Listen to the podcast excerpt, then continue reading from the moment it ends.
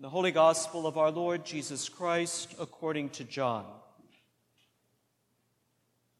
John saw Jesus coming toward him, declared, Here is the Lamb of God, who takes away the sin of the world.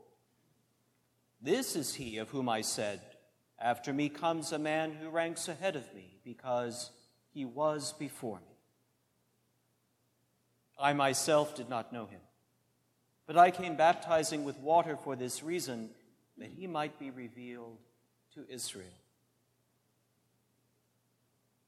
And John testified, I saw the Spirit descending from heaven like a dove, and it remained on him. I myself did not know him, but the one who sent me to baptize with water said to me, He on whom you see the Spirit descend and remain is the one who baptizes with the Holy Spirit. And I myself have seen and have testified that this is the Son of God. The next day, John again was standing with two of his disciples. And as he watched Jesus walk by, he exclaimed, Look, here is the Lamb of God.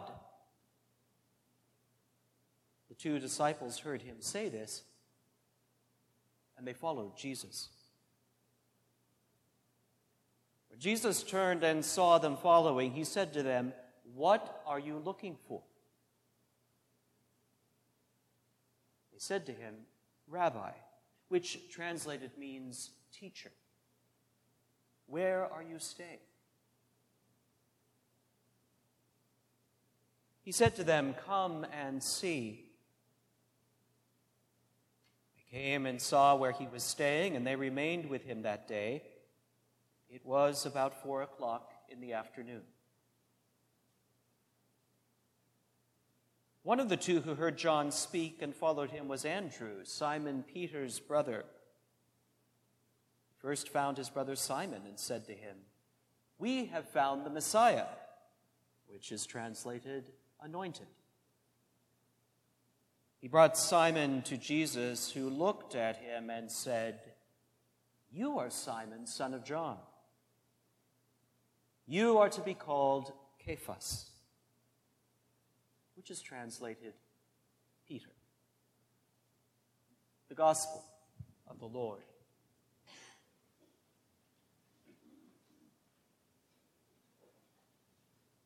Good morning. Thank you for bundling up.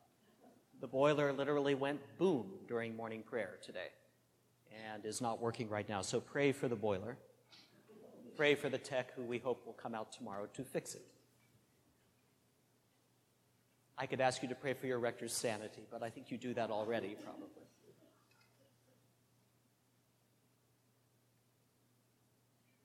We transition this week from the familiar and sort of linear narratives of Matthew and Luke, which we have been experiencing really since the beginning of the church year, the beginning of Advent.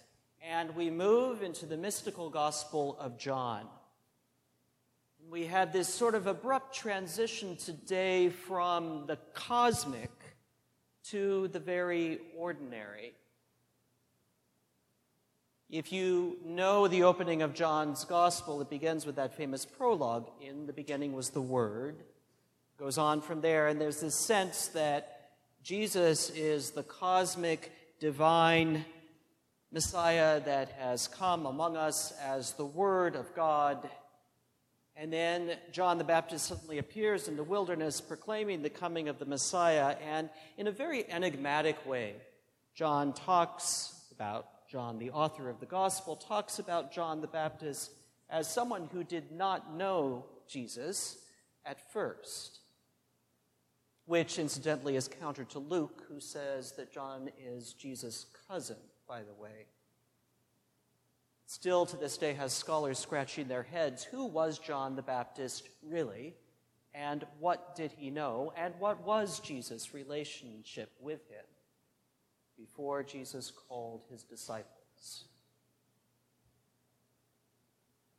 That will be left for other sermons many other sermons, but not today. After this sense of John the Baptist giving this great sort of introduction to the Messiah Behold the Lamb of God. Suddenly, John switches into narrative mode. Uh, the next day, at four o'clock, and he begins translating for the Greek speakers in his community. It's almost a little bit pedantic and annoying, isn't it? Which is translated, which is translated, which is translated. He's, he's taking the Aramaic words and moving them over into the Greek. It's almost like John has moved from this great sort of lofty theological discourse to talking to you over coffee or tea. But the sense he wants us to get is that when Jesus finally appears among us, he appears just like one of us in time and in space and in a place in a particular way. But what is remarkable today as Jesus calls Andrew and his brother Simon is the way the invitation happens. Notice John the Baptist doesn't say to them, You go follow him now. He simply bears witness. And when they start to follow Jesus, what does Jesus ask them? What are you looking for? What are you looking for? I got in a bit of trouble once by asking a full house on Easter Sunday, Why are you here?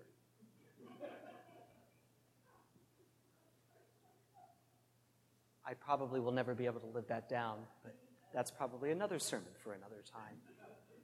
The sense in which these open questions are being asked, and if you notice, Andrew doesn't answer directly. Instead, he asks another question where are you staying?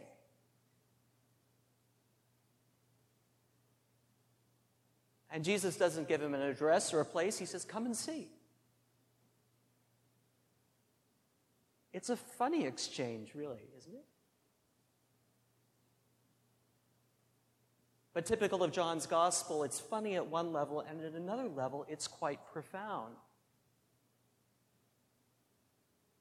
We are inheritors of societies and cultures over many, many generations, and religious traditions for that matter, that were often based on what we are most familiar with, and that is we are compelled by desire on one hand, the proverbial carrot, and by discipline and threats of consequences on the other, the proverbial stick carrots and sticks.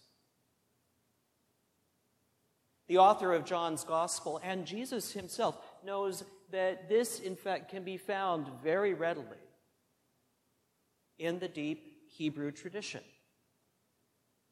You open up many of the texts of the Hebrew scriptures, and you find depictions of a God who uses carrots and sticks on a regular basis to compel God's people to do something or to change their behavior.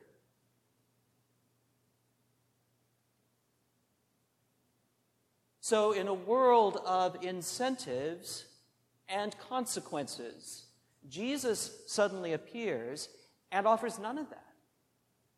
There are no carrots and sticks in today's gospel narrative. Jesus doesn't say, You're going to hell if you don't follow me, does he? Nor does he say, There's going to be great reward for you if you come after me. No. Instead, he says, What are you looking for? That open question. There's something different happening here in the calling of Jesus' first followers.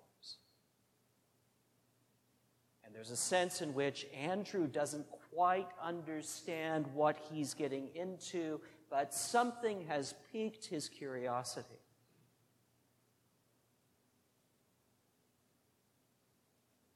The sense we get is not a God of carrots and sticks, of incentives and consequences, but in fact, a God of invitation.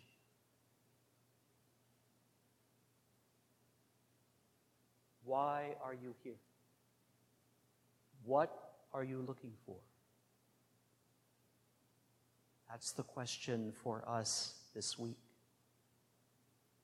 What does it mean for us to participate with this God of John's Gospel who comes among us?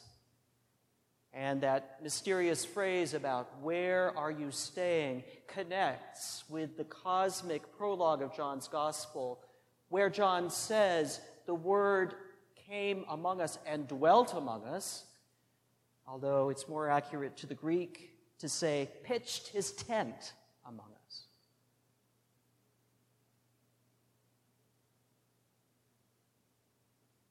Not to threaten us, not to give us the right incentives, but to invite us. into a way of life that even those of us who've been trying to follow it for many years are still trying to figure out exactly what this Christianity thing is about. That's the idea. What are you looking for?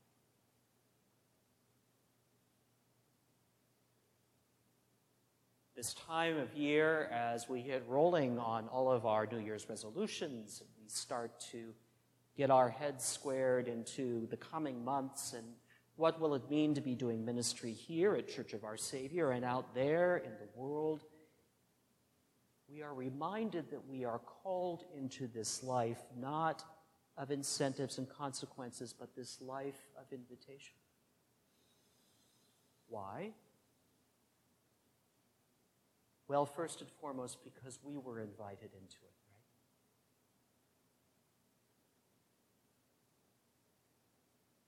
What are you looking for? That's the question of the week. And I invite you to dwell on that, as did Brother Andrew and Brother Simon, whom Jesus meets and he says, Your name will be Rocky. That's going to be your nickname. And if you remember the stories at all, you know for Peter it will be a rocky road.